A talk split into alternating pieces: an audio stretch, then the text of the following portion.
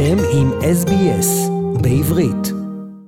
שלום ניצה, שלום למאזינות ולמאזינים. נתחיל גם הפעם בפוליטיקה הישראלית, זו המקרטעת. מחר, יום שני, 13 ביוני, תמלא שנה להקמת ממשלת בנט-תמיר, הממשלה שהביאה לסיום כהונתו הממושכת של בנימין נתניהו, וגם הממשלה הראשונה הכוללת בקואליציה גם מפלגה ערבית.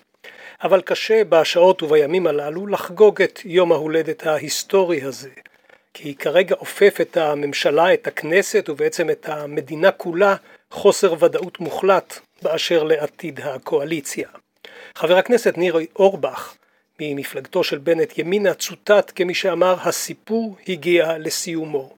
אורבך כבר עם רגל אחת מחוץ לממשלה, אולי כדי לחבור לבנימין נתניהו, כדי לסייע לו להקים ממשלה חדשה שתירש את זו של בנט. בינתיים מעניק אורבך לבנט עוד ארכה של שבוע אחד, ואחר כך לא ברור מה יקרה. דיברנו בשבועות האחרונים יותר מפעם אחת על הטלטלות המאיימות על הקואליציה, ואלה רק גוברות מיום ליום. ברור היה מלכתחילה שדרכה של הממשלה שזורה מכשולים ובעיות, ואכן אלה מגיעים באחרונה בזה אחר זה. אחד המוקשים הבולטים בעת האחרונה על דרכה של הממשלה התפוצץ בשבוע החולף. היה זה כאשר שר המשפטים גדעון סער ביקש לאשר במליאת הכנסת את מה שמכונה חוק יהודה ושומרון, או בשמו הרשמי התקנות לשעת חירום בעניין יהודה ושומרון. חשוב לציין, זה איננו חוק חדש, וגם לא נועד לשנות מאומה בכל הקשור לשליטה הישראלית על השטחים שנכבשו ביוני 1967 לפני 55 שנים. המדובר בסך הכל בתהליך חקיקתי שנועד להתמודד עם הפלונטר המשפטי הסבוך הנוגע בעיקר לאזרחי ישראל החיים מעבר לקו הירוק. שהרי ישראל מעולם לא הכריזה על שטחים אלה חלק ממדינת ישראל, או בלשון אחרת היא לא סיפחה אותם. כפי שנעשה רק באשר לרמת הגולן. אבל ביהודה ושומרון חיים כבר קרוב לחצי מיליון ישראלים.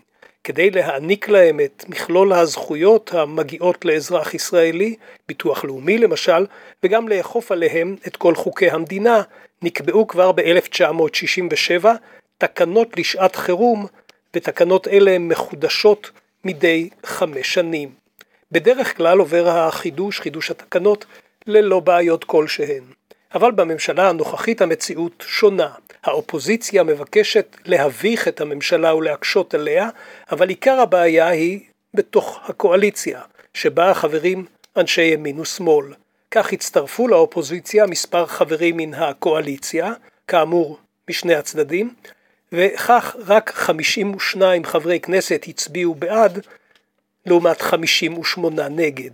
שני חברי כנסת ערבים היושבים בקואליציה, אה, ג'ידה רינאווי זועבי ממרץ ומאזם גנאים מרע"מ, הצביעו נגד. ועוד שלושה חברי כנסת מן המפלגה הערבית הזו, החברה בקואליציה, נעדרו מן המליאה.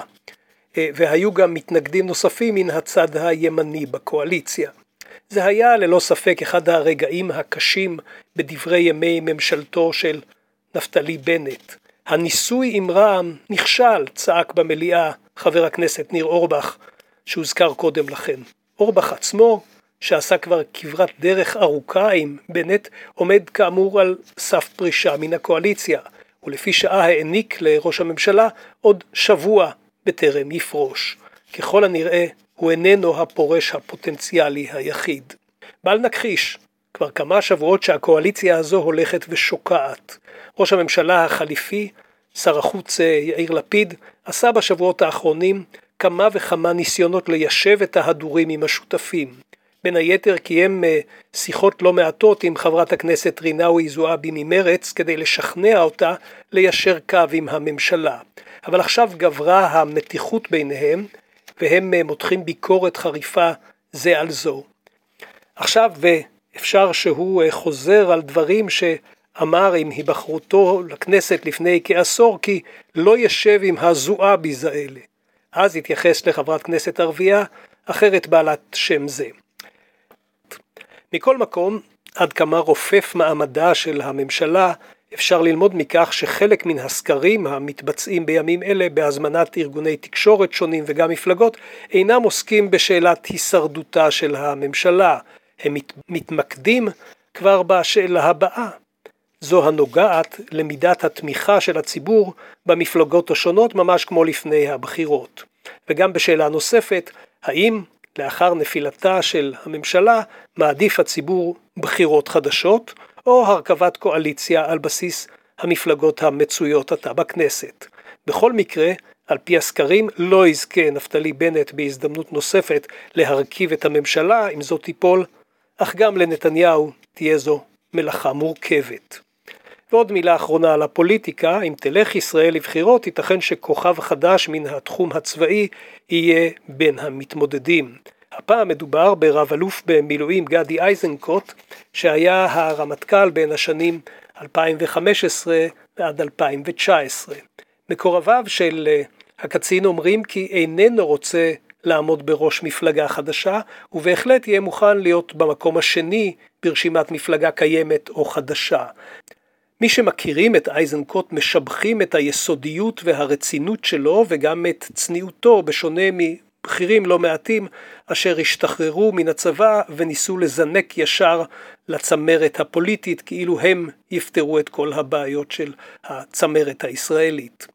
אך לא רק במשברים הפוליטיים אנחנו עוסקים בימים האחרונים, שוב מופנות העיניים לסוריה. שוב בהקשר לפעולה ישראלית. גם הפעם מדובר ככל הנראה בהמשך המאמץ לשבש את אה, הניסיונות האיראניים לספק לחיזבאללה ולגורמים אחרים טילים מדויקים שישוגרו בבוא העת נגד מטרות אסטרטגיות בישראל. הפעם נדמה שישראל הלכה צעד נוסף, כי הפעם הותקפו גם אולמות הנוסעים של נמל התעופה בדמשק וכן כמה מן המסלולים. לא רק מחסנים בשולי נמל התעופה כפי שהיה בעבר. בעולם הופצו צילומים של הפגיעות באולמות הללו ונמל התעופה מושבת. כל הטיסות ממנו וגם אליו הופנו לנמל תעופה אחר בעיר חלב. אך לא פחות משמעותי מכך הפעם פרסמה רוסיה מחאה רשמית על התקיפה הזו. הזכרנו כבר בשנים האחרונות כמה פעמים כי ישראל הגיעה להסכמה כלשהי עם מוסקבה המאפשרת לחיל האוויר הישראלי לפעול לא הרחק משטחי הפעילות הרוסיים בסוריה. על רקע המתיחות עם רוסיה גם בהקשר למלחמה באוקראינה, יש מי שמביעים חשש כי אירוע מסוג זה מקרב את הרגע שבו תנסה מוסקבה להטיל הגבלות חריפות יותר על התקיפות הישראליות בסוריה. ונסיים ניצה בעניין אחר שמעורר בארץ תגובות לא מעטות.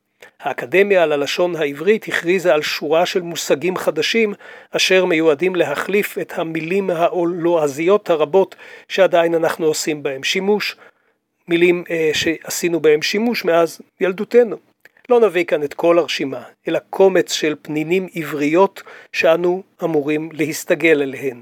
אל תאמרו עוד הומניזם, אמרו בטובכם אנושנות, מלשון אנוש.